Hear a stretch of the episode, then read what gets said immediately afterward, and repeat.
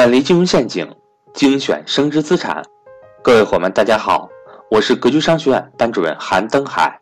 格局商学院一九年重磅课程全面来袭，格局财商二零一九，一整年课程仅需三百六十五元，一天一块钱，学习随时随地，不受任何时间和场地的限制，并且支持反复学习，让所有人。都能和赵老师一起学习财商知识，您只需要节约一次请朋友吃饭的钱，就能够接触到赵正宝老师最新财商知识。欢迎想报名学习的伙伴和我联系，我的手机和微信为幺三八幺零三二六四四二。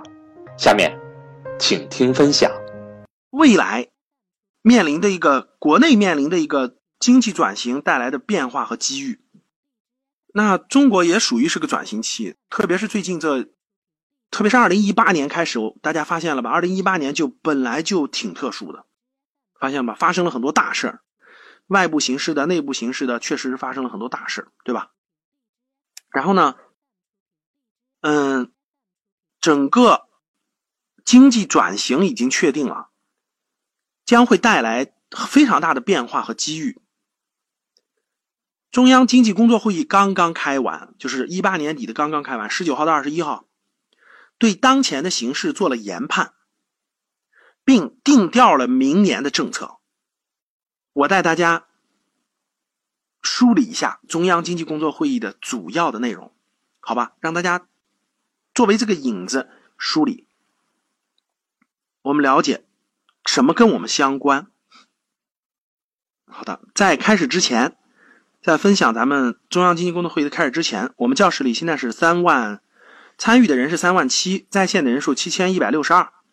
中央这次经济工作会议呢，有一个重大的形势的研判，就是我国发展仍处于并长期处于重要战略机遇期，这个判断是特别重要的，各位，啊，这个判断是特别特别重要的啊，为什么重要呢？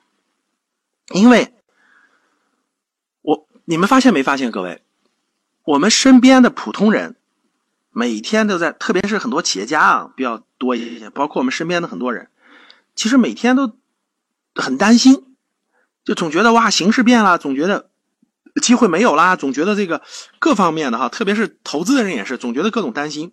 其实这个呢，其实这个呢，我们掌握的信息，就是我们掌握的信息，我们掌握的各种资料和这个这个信息。哪有中央的信息全面呀，对吧？不可能的，没有中央的信息那么全面。中央的各方面掌握的信息是我们多少倍？就在这一点上，其实呢，最权威的声音就是在这儿呢。这个判断是基于多方面因素考虑决所做出的，所以大家在大方向上，大方向上其实是应该属于这种听这个总指挥的。我国处于发展，仍处于并将长期处于重要的战略机遇期。这这个判断的推出，那是基于多方面因素与论证的。很多人呢就是怀疑，就是各种各样的怀疑啊，其实没必要。大方向判断是有各种因素决定的。那我用三张图给大家分享一下中央经济工作会议。第一张图我发出来了，大家可以点开。第一张图是，我给大家梳理一下，挑重点了，重点我都画红线了。大家看这图啊，重点我都画红线了。今年就二零一八年的成绩来之不易，同时应该看到经济运行中稳中有变，变中有优，外部环境复杂严峻。这个真的主要指的是，呃，美国的这个特朗普这儿发动的这个贸易战，包括一些外部的，还有一些其他因素吧。确实，这个因为这个大家要看，不能掉进去啊，要看这个整个的这个逻，整个的这个原因。总体上逻辑很简单，你中国。今年我去参加那个进口博览会了，就是十一月份参加进口博览会，然后呢也给我们一些学员做了，嗯呃，我们有个当时有个商机课也做了交流。其实你去参加了进口博览会，各位你就全明白了，为什么呢？进口博览会上有三千多家参展商，你参加完你就真的知道了。全世界能制造的东西，你中国全可以制造了啊，基本上都卖遍世界各地。那我们想卖你的东西，我们总买你东西。如果你不买我们的东西，那我们不就那个越来越穷了吗？所以呢，中国就打开国门嘛，向世界各国就欢迎你们来我们中国出口东西，我们进口东西嘛，你们出口东西嘛。结果你参加完了你就知道了，各位，今年进口博览会管得很严，明年一点都不严，放开随便进，不能说随便进，就是说门槛会降得很低。你知道为啥吗？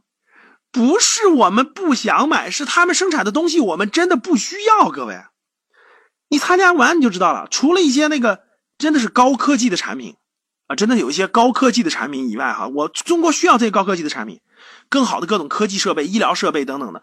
其他那什么的，都就是一点那种农产品了，像什么大规模农产品还行，像什么奶粉啦、牛排啦什么的。其他像什么红酒啦、什么这酱那酱啦。各种东西，它都没有什么竞争力，大家知道吧？就是真的是这种。其实中国也很也很想知道这个这么多年的发展，借助世界世界贸易，然后呢，财富流向了中国嘛。那中国也希望打开国门，去让更多的人在中国共同做生意嘛。我赚你的钱，你也赚点我的钱。可是等你你你看完就知道了，他们的东西我们其实不需要，就跟巧克力一样，你能吃多少巧克力，对吧？就是大量的三千多家里头有两千多家都是中国支持他们的，全是各种农产品啊、食品啊。我们就是少量的需要，但是那个量太小了，根本就没办法。所以这点上呢，站在整个全球贸易的这个均衡的角度，确实中国也应该打开国门，欢迎更多的呃那个国外的这个商家、生产商啊，把他们的产品、把他们的这个这个卖到中国来，享受红利。另一方面呢。中国是世界老二了，已经，那老大肯定很紧张，对吧？这肯定是很紧张的，很多这个压力，所以必然会带来一些竞争啊、摩擦啊。这个我相信是一个估计，估计各位在未来在很长一个时间段，可能都是是个常态。包括你像华为对美国苹果的挑战已经多严峻了呀！苹果的股票，各位在过去这么短的时间内跌了几千亿美金啊，几千亿美金啊，各位啥概念？美国一年的国防费用就几千亿美金，相当于一年的国防费用跌没了。然后呢，华为还在五 G 上，如果全球这个这个横行完了，那那就别的公司没影了。所以大大大家想想，这个这个竞争对手多害怕，你竞争对手多害怕，所以他肯定他得用各种方法，就是这个这个使点绊子呀什么的，那个挤兑挤兑呀，这个所以这种这种这种摩擦还是会越来越多的。中国一方面现在政策很明确。一方面是开放开放的胸怀，开放的市场，让大家参与到中国的分享中国的红利，这个政策非常非常对。就像这种进口博览会啊、一带一路啊这样非常非常对。另一方面呢，就是这种摩擦是不可避免的，必然经历一个这么过程。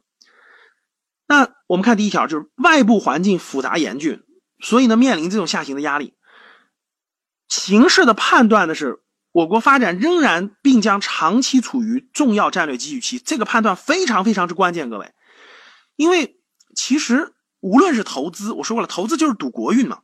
投资包括未来的这种形势的判断，都是建立在未来二十年或者三十年国家的发展的一个基础上的。所以，这个判断是相当重要的。我相信这个判断是站在了多方面角度的，包括我们国家的呃军事实力、政治实力，包括这种经济实力、文化实力各方面综合判断出来的。所以，我也。这个这个也是这么判的，我觉得未来二三十年还是属于一个重要的战略机遇期，别人是很难颠覆或者是很难很难阻止了你的这种上升势头的。